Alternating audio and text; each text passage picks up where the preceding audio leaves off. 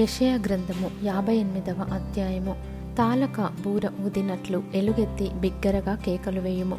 వారు చేసిన తిరుగుబాటును నా జనులకు తెలియజేయుము. యాకోబు ఇంటి వారికి వారి పాపములను తెలియజేయుము. తమ దేవుని న్యాయ విధిని విడవక నీతిని అనుసరించు వారైనట్టు అనుదినము వారు నా యొద్ద విచారణ చేయుచు నా మార్గములను తెలుసుకొన నిచ్చ కనుపర్చుదురు. తమకు న్యాయమైన తీర్పులు తీర్చవలెనని వారు అడుగుదురు దేవుడు తమకు ప్రత్యక్షుడు కావలెనని ఇచ్చయింతురు. మేము ఉపవాసముండగా నీవెందుకు చూడవు? మేము మా ప్రాణములను ఆయాసపరుచుకొనగా నీవెందుకు లక్ష్య పెట్టవు అని అందరు. మీ ఉపవాస దినమున మీరు మీ వ్యాపారము చేయుదురు. మీ పనివారి చేత కఠినమైన పని చేయించుదురు. మీరు కలహపడుచు వివాదము చేయుచు అన్యాయముగా గుద్దులాడుచు ఉపవాసముందురు. మీ కంఠధ్వని పరమున వినబడునట్లుగా మీరిప్పుడు ఉపవాసముండరు. అట్టి ఉపవాసము నాకు అనుకూలమా మనుష్యుడు తన ప్రాణమును బాధపరుచుకొనవలసిన దినము అట్టిదేనా? ఒకడు జమ్ము వలె తల వంచుకొని గోనెపట్ట కట్టుకొని బూడిద పరుచుకొని కూర్చుండుట ఉపవాసమా? అట్టి ఉపవాసము యహోవాకు ప్రీతికరమని మీరనుకొందురా?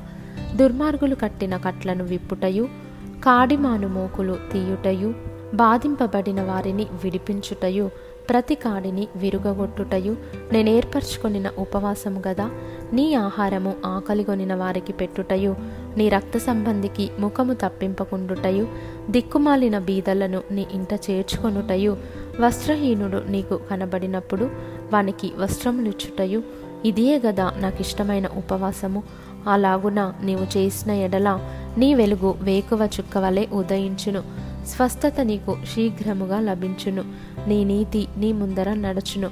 యహోవ మహిమ నీ సైన్యపు వెనుకటి భాగమును కావలికాయును. అప్పుడు నీవు పిలువగా యహోవ ఉత్తరమిచ్చును. నీవు మొర్రపెట్టగా ఆయన నేనున్నాననును.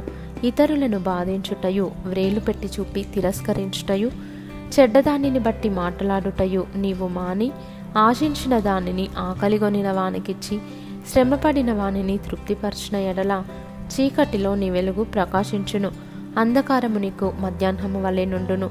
యహోవా నిన్ను నిత్యము నడిపించును. క్షామకాలమున ఆయన నిన్ను తృప్తిపరచి నీ ఎముకలను బలపరచును. నీవు నీరు కట్టిన తోట వలెను ఎప్పుడును ఉబుకుచుండు నీటి ఊట వలెను ఉండెదవు.